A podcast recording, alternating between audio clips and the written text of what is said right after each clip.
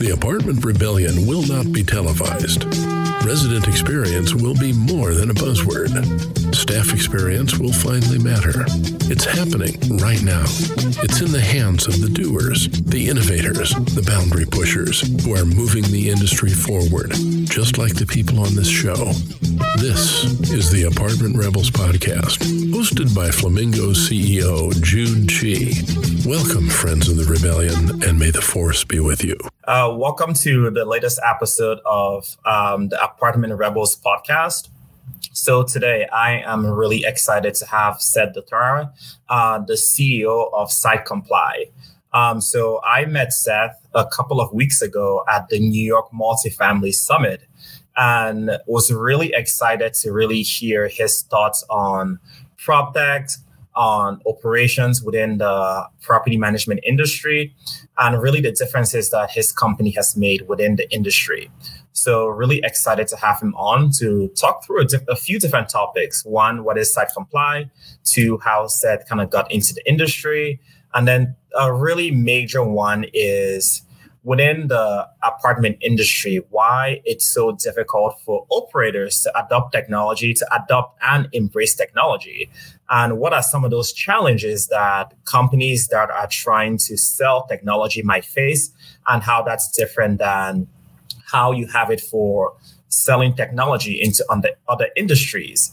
And really, like, what are some of those key challenges when uh, it comes to property management? So Seth, welcome. Thank you very much, Jude. Really enjoyed our conversation. You did a great job moderating that panel a couple of weeks ago. So thrilled to be back and uh, continue the conversation again. Very cool. Um, so we'd love to kind of hear a little bit more about how you got into uh, property ma- into the property management industry. I know you've been through a few different companies. Previously, you were there, you were doing marketing at Conductor, and then went to Inhibit as a V P, and then uh, went to SiteCompli, where you were the V P of marketing, and then kind of work your way up to the C E O position. So congrats on really, I'll say, incredible career growth. Thank you very much. I'll, I'll say I guess so, uh, you know, although things might have been simpler in, in previous times, for sure. It was good stuff. Yeah, I joined in uh, two thousand fifteen. I joined SiteCompli, actually, um, and, you know, really uh, saw a bunch of the opportunities to join a company that was growing and, and, and in this space, primarily here in New York City, where we are today, um, but also throughout the entire, you know, prop tech space. Uh, and it's been a great ride for the last seven years as we, you know, continue to go through that. Nice. So what exactly is SiteCompli? I know you all do maintenance, inspections, and turns, but what is at the core of the company and how do you help the industry? Yeah, sure. So we started off, uh, as I said, in New York. We really started helping uh, property managers deal with a very complex set of compliance things they need to deal with in New York. New York is unlike any other place in the world, where there's lots of rules you have to follow, and sometimes you don't even know what you need to do. Uh, so we built a platform that really helped property managers look at their entire portfolio and say, what do we need to do? And, and we go get data from the city itself, organize it, present it. And that led to building some operational tools. In other words, it's not enough for the company to know what you have to do in compliance. It's actually getting people in the field, the maintenance people, the supers, as we call them here in New York, or the other folks that, you know, to be able to actually follow the processes you need to do. Oh, I need to say, is there a, a child in this apartment? Are they under eleven? Are they under six? If so, I need to do a lead test. All the things that are sort of super complex, and building technology that made their lives a lot easier in managing. Oh, wow. Yeah. And so we started off there. And then uh, a few years ago, we uh, had some of our customers that were using it for more than just compliance things. They started using them for move in, move outs. And they started using them for inspections, broader than we originally uh, ever even thought about. Uh, and we realized that we had we had something amazing on our hands here. And that's when we started our national expansion uh, with InCheck, which is our inspections and workflows and reporting system that we have today. That's awesome. And it's always cool when customers kind of take your product and make it meet additional workflows or things that you just never really thought about. Yeah, it is the most exciting and most stressful part of my job, I think, is when we get to see customers who are stretching and adding and putting new opportunities in front of us. Uh, and it happens all the time. It happens like every single day. There's, oh, this person has a process that they've always managed internally by hand, or there's someone in their office that just remembers to do something, uh, and they want to put automation in place to make sure it always happens, or they want yeah. to extend that best practice to all the other properties that work on there. And, yeah. and there's amazing things that can happen when you when you listen to your customers and follow their lead. And one of the challenges there, it's fun and exciting, but one of the challenges there is when you have to think about your original like product roadmap, where you are like, hey, this is an opportunity. We have people that are actively trying to utilize a feature that's maybe not fully flushed out because it wasn't actually built for that. So yeah. you now have to make that decision like, oh, should we invest more time in building this out, or should we kind of stick with what we had on our roadmap originally? Yeah, that's exactly right. And then there's all sorts of things when people shift, like a bunch of our customers are switching from pen and paper to a digital inspection for the very first time. And they have all sorts of preconceived notions, right? Like nobody expects a pen and paper to automatically launch and trigger something else, or they don't automatically expect it to do something. But when it's on, you know, your phone, you're like, okay, cool. Now it can do all sorts of other things yeah. and complex things. And and that process of saying, oh, that's awesome feature. It's amazing to see some companies, the change management comes from inside the companies. And some companies actually look to us to say, hey, what should we be doing here? And and yeah. even that is a feature that we originally didn't have, which was a library of workflows and best practices, which is like, oh, what can you do if you're in a, you know, multifamily, you know, residential, and you're looking for a compliance thing, or you're doing a commercial, and what's my best practice for doing, you know, tenant interactions and those kind of things. And so we ended up building that library um, to be able to share some of those best practices and let the customers start to sort of consume what they wanted to one at a time, and being able to eat it that way as well. Oh, that's so exciting. So going yeah. back to the original um, idea behind the company on like compliance. Yeah. yeah. So what makes compliance within the industry so complicated? Yeah, well, I think there's there's several things that make compliance, uh, you know, uh, complicated. One is um, every location is different. You know, New York is extraordinarily complex. I mean, the, the, many of our property managers in New York have discrete people who just deal with compliance. Whereas you go outside New York and they're talking about not just compliance in, you know, how are our people behaving, or, you know, how, what are we doing to to actually comply with, um, you know, uh, housing laws or anything along those lines. But hey, have we done the actual property operations, the inspections, the the are we actually making sure that the uh, notices that we need are required to give our residents are going out on time and they're doing them? Um, and then it's like, okay, well, that's a different law if it's a building under six stories or over six stories, and just the, the extraordinarily complex complexity there. Um, and there's a lot of data. There's a lot to, to keep track of. Um, you know, we have over, uh, you know, almost a million residential properties on our platform.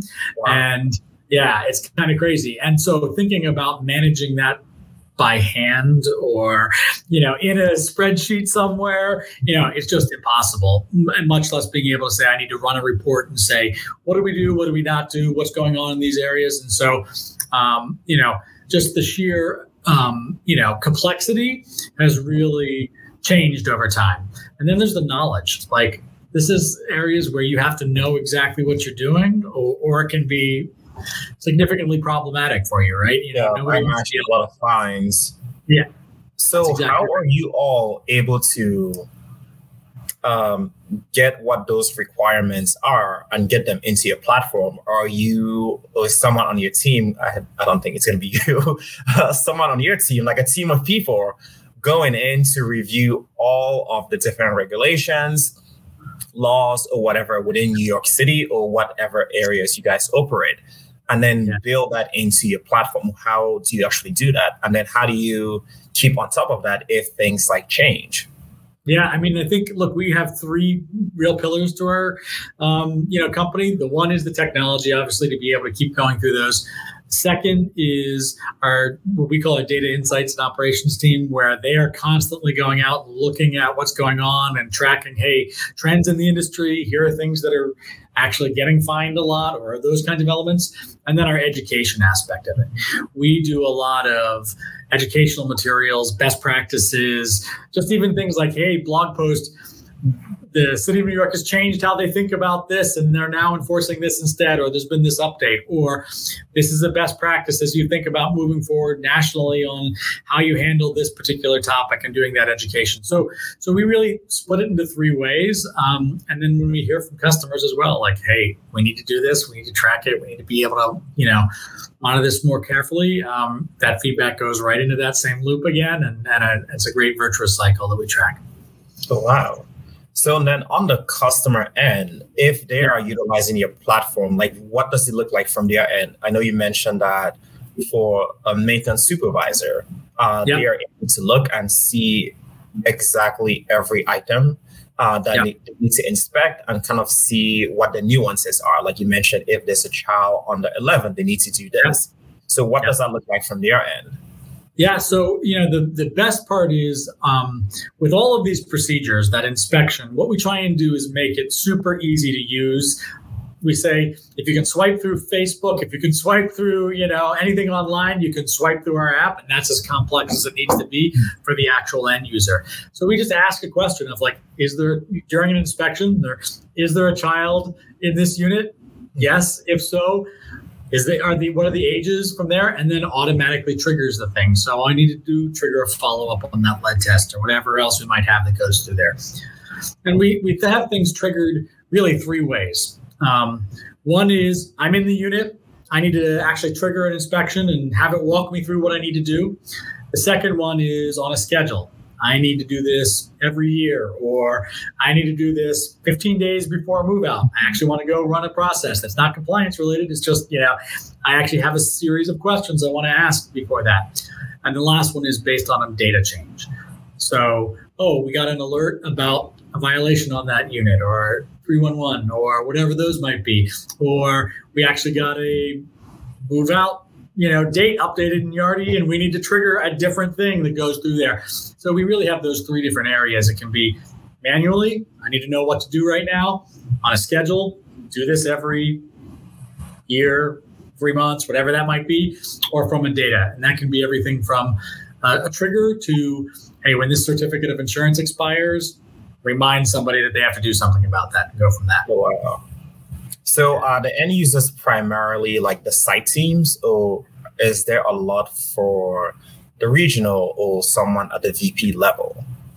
So we actually have different roles who can be assigned different things from that for that very reason, because you may say, I want all of the, you know, assistant property managers at all my locations, or the community managers, if you have them, or whatever that might be, to do a specific task. And then after it's done, I want someone in the front office to be able to do something else, update something or ping someone else, whatever that might be.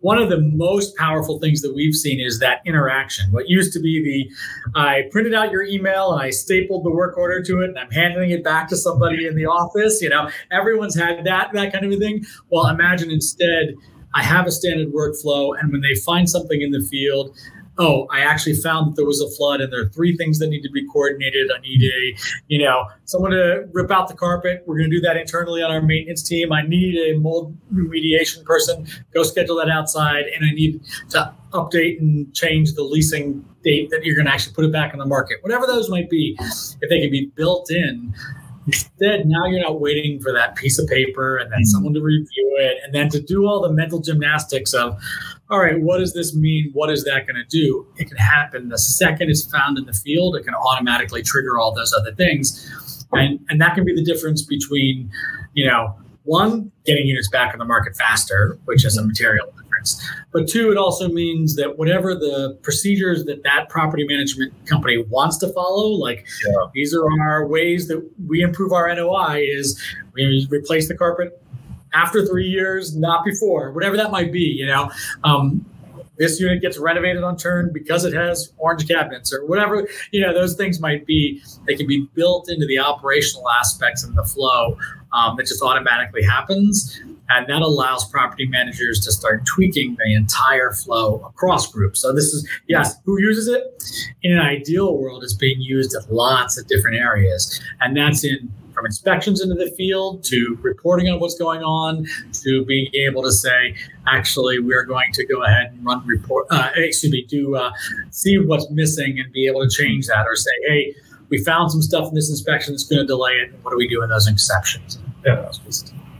So with all of that, that's a lot of changes for uh, property managers and how like operations are basically done. Like you mentioned that for some of them, it's really going from a very paper-based process to now having something, one electronic, and then having those like additional benefits that go yeah. along, whether it's those like triggers that you couldn't do before when it was all fully paper-based. Yeah. So when you think about that, like what have been some of those key, I would say like the biggest benefits that clients experience when they decide to implement something like what you all have? Yeah, you know, I think we think about it in three different benefits.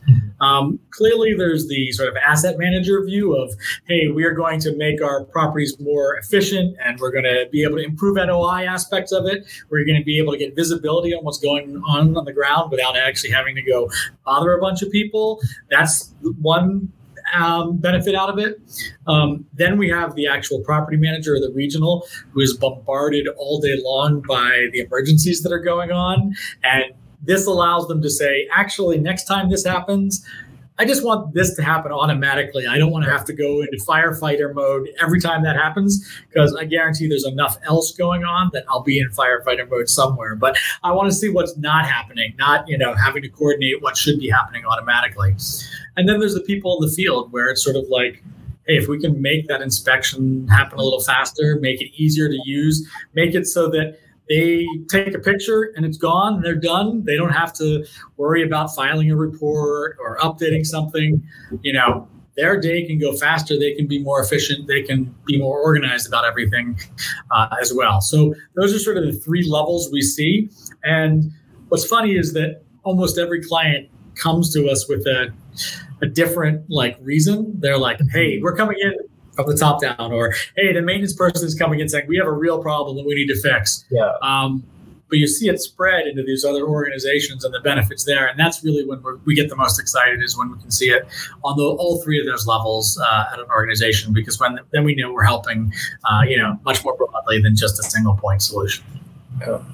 So then with over a million units on the platform, you guys have clearly figured out figured out something, and also clients are finding like benefits for the platform. So when you think about the reasons why um, there might be resistance to implementing something like you all have, have in place, like what have some of the common things been? Yeah. So look, I think um, in our industry in general, um, there is a Uh, understandable, uh, you know, pushback onto tech uh, because the first sets of tech were all the accounting forward side of things. In other words, because the accounting side of things were so complex and able to go, that's where the basis of all the P M Ss really lived. And then everyone else had to use them. And there just isn't a like desire for someone who's in the field to become a master of yeah. technology for that sake, right? And because the tech was originally built not to help them, but sort of help with an accounting side of things, I think there was a there was a big pushback. On top of that, in the next couple, in the last couple of years, there's just been such an overwhelming set of new tech that people mm-hmm. could buy, and there are new salespeople, and new people calling me, and new projects to go yeah. through. That like, there's a oh man, I don't want to bite off something again because like I don't know whether it's going to help me, or whether it's just going to be a big pain in my butt to get be able to get through there. So, you know, one of the things we take all our clients through is sort of a self-discovery phase where we say, what's the thing you want to get out of our product? Like, and we make sure we spit that back to them and they hear it and they have the opportunity to be like, no, that's not it.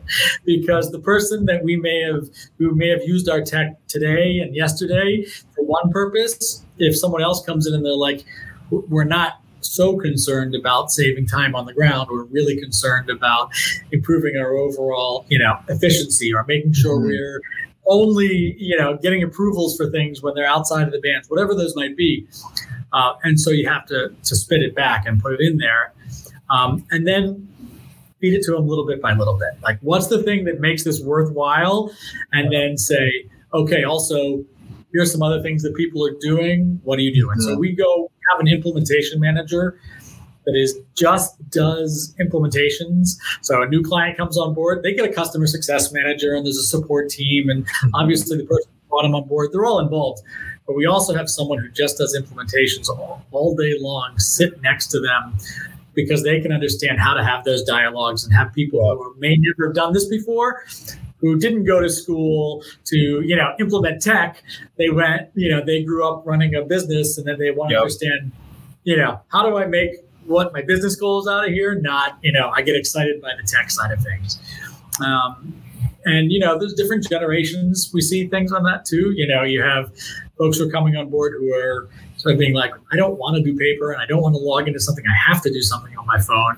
Uh, and those obviously help, but there's also areas where we're like, how are we going to do that organizational change and help you change what happens when, you know, yourself, you have different levels from the property manager's perspective, they have different levels of a technology engagement already inside their organization. Yeah. And I think that's a really interesting point that you mentioned about the younger generations coming in and having like different expectations for how things are going to be and how they want to do their job. So it's like, I don't want to have to do everything like paper-based.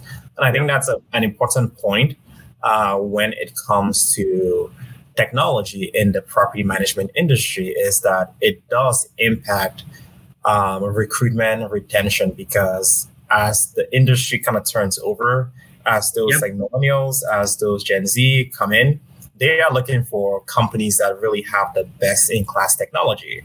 You mentioned yep. earlier that your interface is set like the popular social media platforms, because that's what people are used to. And that's yep. what's really going to drive Um, not just adoption, but really drive the changes that we need in the industry.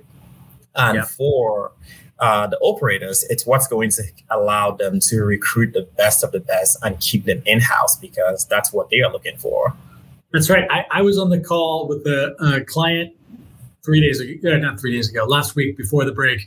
And um, they had a situation where at one of their properties, they had one person who was retiring who ran all their maintenance, did everything, did the inspections, told everybody else what to do, and they had five people that worked for them. And they were like concerned because one, this one person was walking away with all the knowledge in his head of how everything ran at that property and all the things they did. And two, like the other five people were more than happy to use the technology and everything that were going on, but they didn't know what to do because they were still doing things, you know, the way that one person did, right? Yeah. So they used that as an opportunity to say, we need to do a transfer now.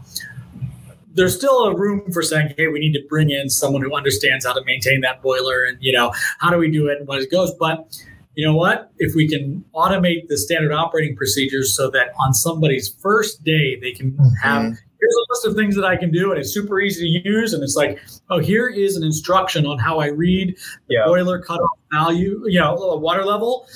And I just need to record that and then move on. Or, you know, use this kit, test the pH of the pool, type it in here. If it's off, do this. If it's not, do that. Like, if I can institutionalize that, it makes it easier for them to not just have standard operating procedures, but make their people successful. And that makes it more efficient, but it also means that they're not just like sort of sitting around waiting to be told what's next. Exactly. And that's yeah. like the power of technology across the board. So right. you also mentioned, like, as everyone knows, there's so much technology right now um, just making its way into the property management industry. So yeah. some of when that happens, as an industry matures, you yep. have to start selecting like, oh, what kind of technology do we use? So yeah. based off of your experience, like, what is the best way for operators to think about implementation and selecting the right technologies for their portfolios? Like, what are some of those like best practices and tips that they should keep in mind? Yeah, it's a great, a great, you know, thing. Well, first thing I think is to figure out, are they buying technology that just does something for them automatically, or are they buying something to help them do a job better? Because there are different answers to that. If you just like something that does something for you, like, oh, it just, you know, helps me clock in people in and out, and the day after I implement it, I'm all good to go, or I have this service that drives leads to my form on my website, and it's just going to work, and I'm going to see whether it works or not work, um, is different than saying, hey, where are we trying to optimize our company? Where are we trying to find efficiencies? What are we trying to do? Where are we trying to bring automation? And for the second piece where you're saying, okay, how do we have our company become more and more optimized over time? The most important thing you can do is write down what are our goals and who is involved in those goals, who is involved in the process, and make sure all those people are in the evaluation form. I'll tell you the worst thing something somebody can do is one person in the organization buys a solution that somebody else is going to use, and they don't talk about why they're buying it, and they don't talk about, you know, what their challenges are, and they buy it and then they hand it off, and then the chief engineer gets it and is like, I somebody else bought it, but I guess I'm stuck with it. That's the worst thing that can happen in an organization. So instead you say, okay, well, what are the goals? And how do we make sure, oh, well, the asset manager has certain goals out of this, which is I need access to the, you know, the, the standard operating procedures. Or, hey, we're buying a bunch of properties and we want to change the procedures that are going on at those from the way they used to, you know, run some other folks to a standardized process. Oh, renovate on turn and move it up, whatever that might be. So if they write those down, they're already way ahead of the game. Um, and then the, the largest ones have implementation managers who manage this process internally. And they understand that there's a rollout and how to do the selection process and who the internal stakeholders are. Um, because that's the biggest disconnect, is when the internal and external stakeholders are completely, you know, on different pages on what the goal is of the product.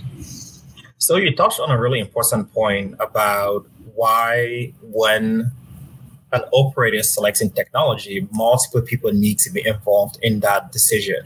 So how can someone actually go about doing that on a very like practical level? So how, how when you select, where you are in the selection process, like how do you involve everyone in that decision-making process?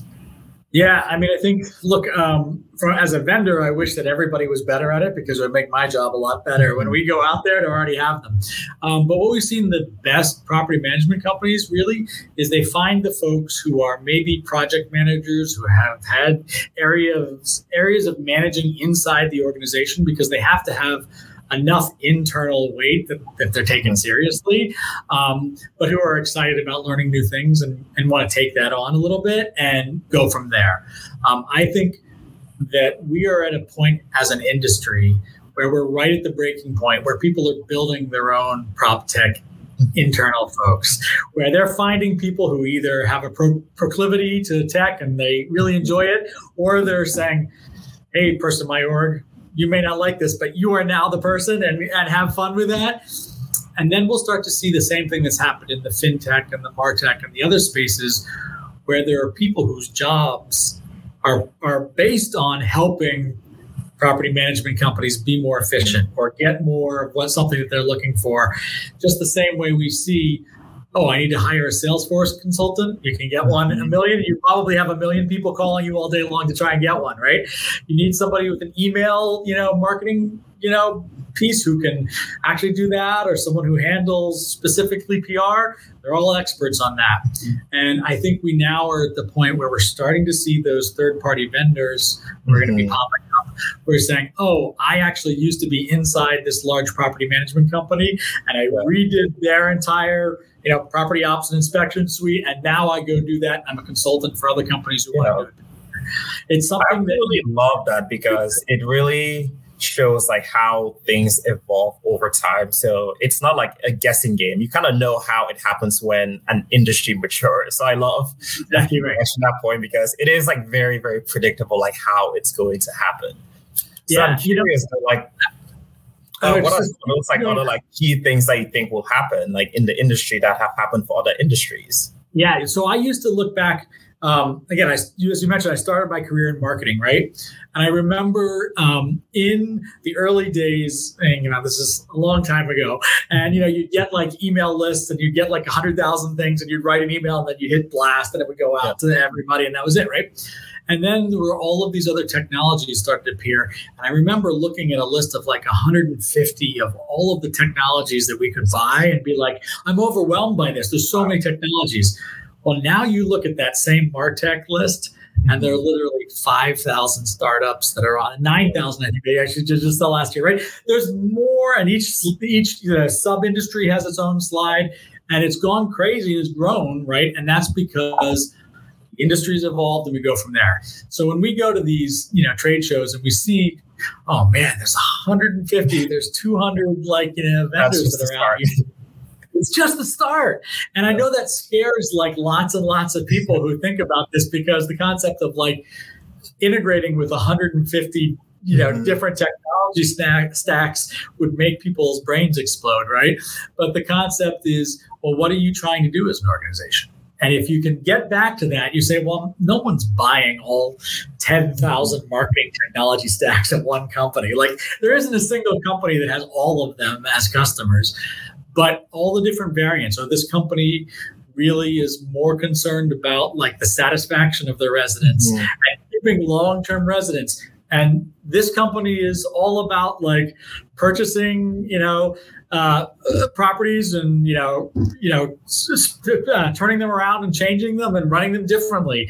And they're going to buy different sets of technologies and have yeah. both. It's always like having that end goal in mind and then use That's that right. as a basis for technology, because and you said this earlier, and it's absolutely true across everything is technology isn't just like a flashy thing. It's there to solve a problem. So you have to know what your problem is before yeah. you should think about like purchasing technology.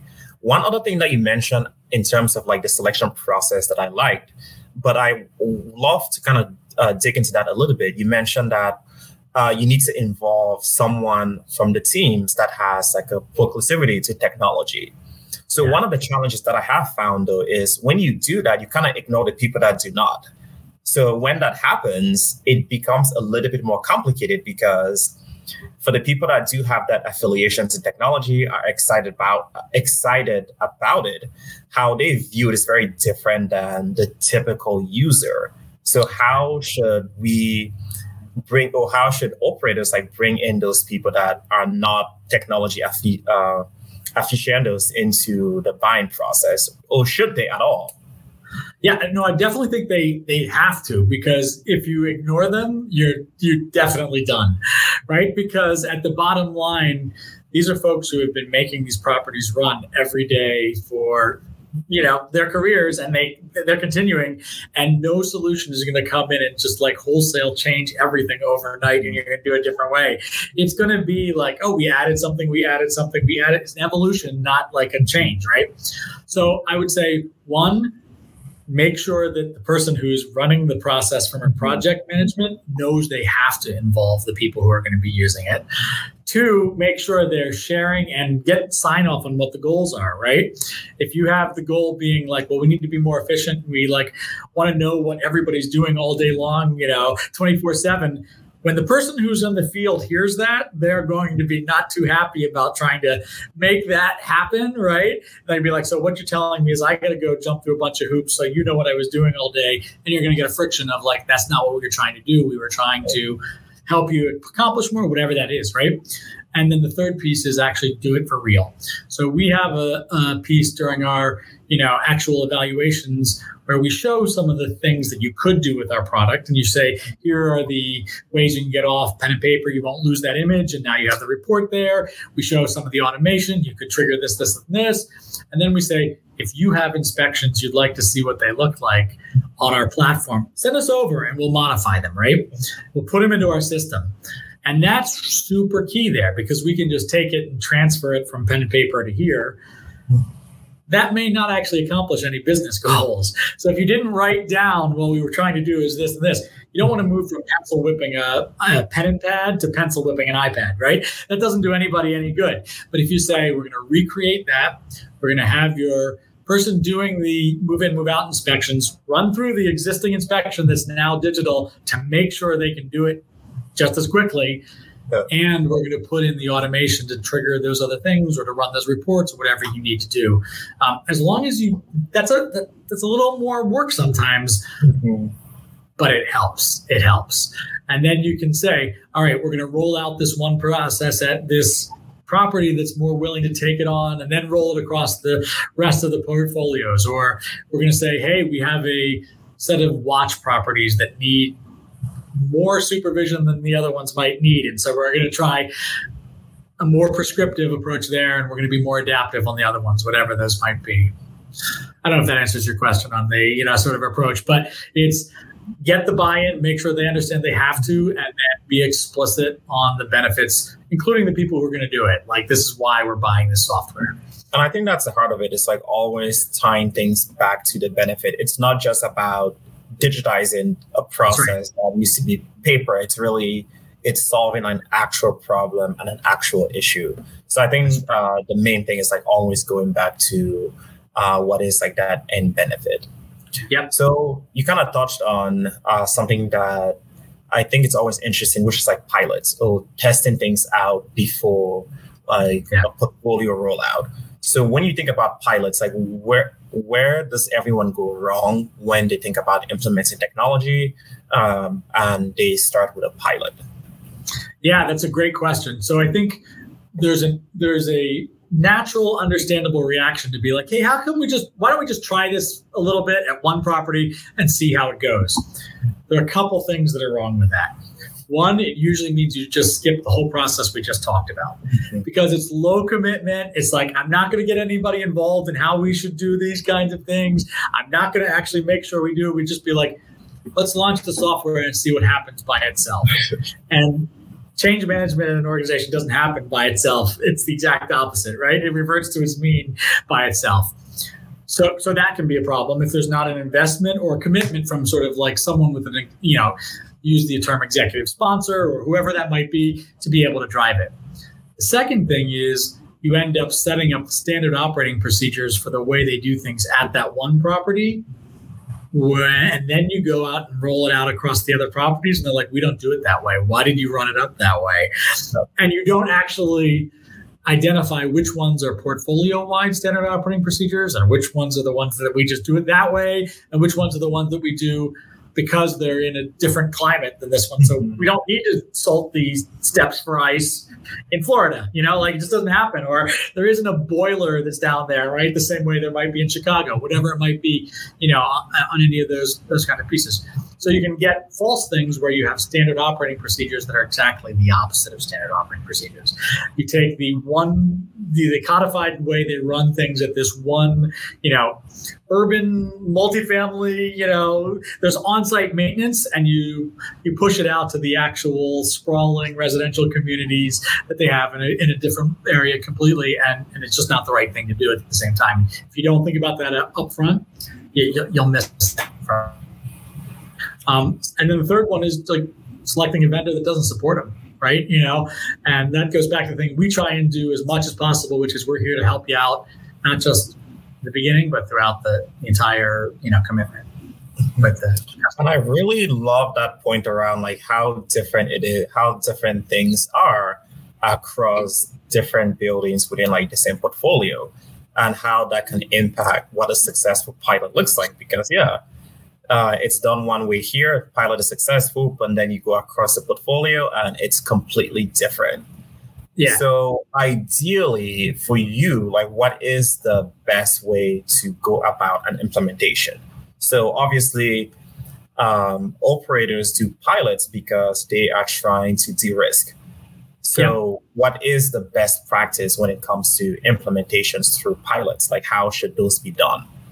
Yeah. So I think there's identifications and involving the people and telling them you're in a pilot and we want your feedback on that because it's going to go to other areas and we're still in that zone. Or have we already made it past that point? We're in a scaling point. We're saying, hey, we rolled this out and now we're going to go from there. The planning still has to be the same ahead of time. But then you can say, okay, we're actually going to do some training. We're going to get people on board. We're going to create some videos for this particular portfolio and say, this is a new thing we're rolling out and we want to do it this way. Um, and then it's about working the same way that they talk about their own internal trainings across a variety of different things, saying, hey, we're rolling these these out, and it goes from there. Um, you know, it, it also is different when you think about the third party or fee-based managers versus, you know, owner managed versus, oh, you're engaged with a REIT or somebody else who's trying to put a supervisory layer on top of all of those things, because all of those will be different sort of motivations for rolling out as well. And the REIT might just be, hey, we just instituted this new thing so that we can get reporting across the whole thing. And it's going everywhere because it doesn't do us any good to just know piecemeal one at a time, versus the other thing of saying, hey, what happens if we automated some of the move out processes so that we could try and reduce the turnover at this property from X days to X minus two days uh, off the market, and, and see what we can do on that and, and move forward. Um, so I know it's not like a broken record, but it all just comes down to being deliberate and conscious about what the desired outcome is, and communication of that with the software vendor, with the property manager, with people, you know, who are using the product on the ground, and making sure they're all in the same loop. And that makes complete sense, because once you do establish what those, what benefits you're trying to get from software, that is then utilized across the full cycle from the pilot to the full-scale implementation. So if at the beginning you say, we want to implement a software that helps us cut down on how long it takes us to turn, then you know what software to look at, and then you know what the metrics are going to be during the pilot phase. And then if those are met, you then know uh, that's what we need to scale up. So I think that all makes sense. That's exactly right. And, and the bottom line is many of software products can be used for different ways. Mm-hmm. I want to implement procedures so I reduce my risk and, you know, my liability, or I want to save dollars in material cost, or I want to reduce the number of people that I need, or put my, you know, people in a better spot, because retaining people is a, you know, a brutal thing, and replacing that knowledge that is what it, you can use our software for all of those, yeah. right? But, you know, you, we start with which one is the most important right now, and how can we handle those things and rolling them out and go from there. Oh, absolutely. So you've already touched on this, but my last question is around, mm-hmm. like, what are your predictions for technology in the multifamily space over the next, like, five years? So I think you you already mentioned a little bit, which is uh, not necessarily consolidation, but having people that become like ex- experts at implementation or what should be implemented. But what would you say are your key three to five predictions when it comes to uh, prop tech over the next couple of years?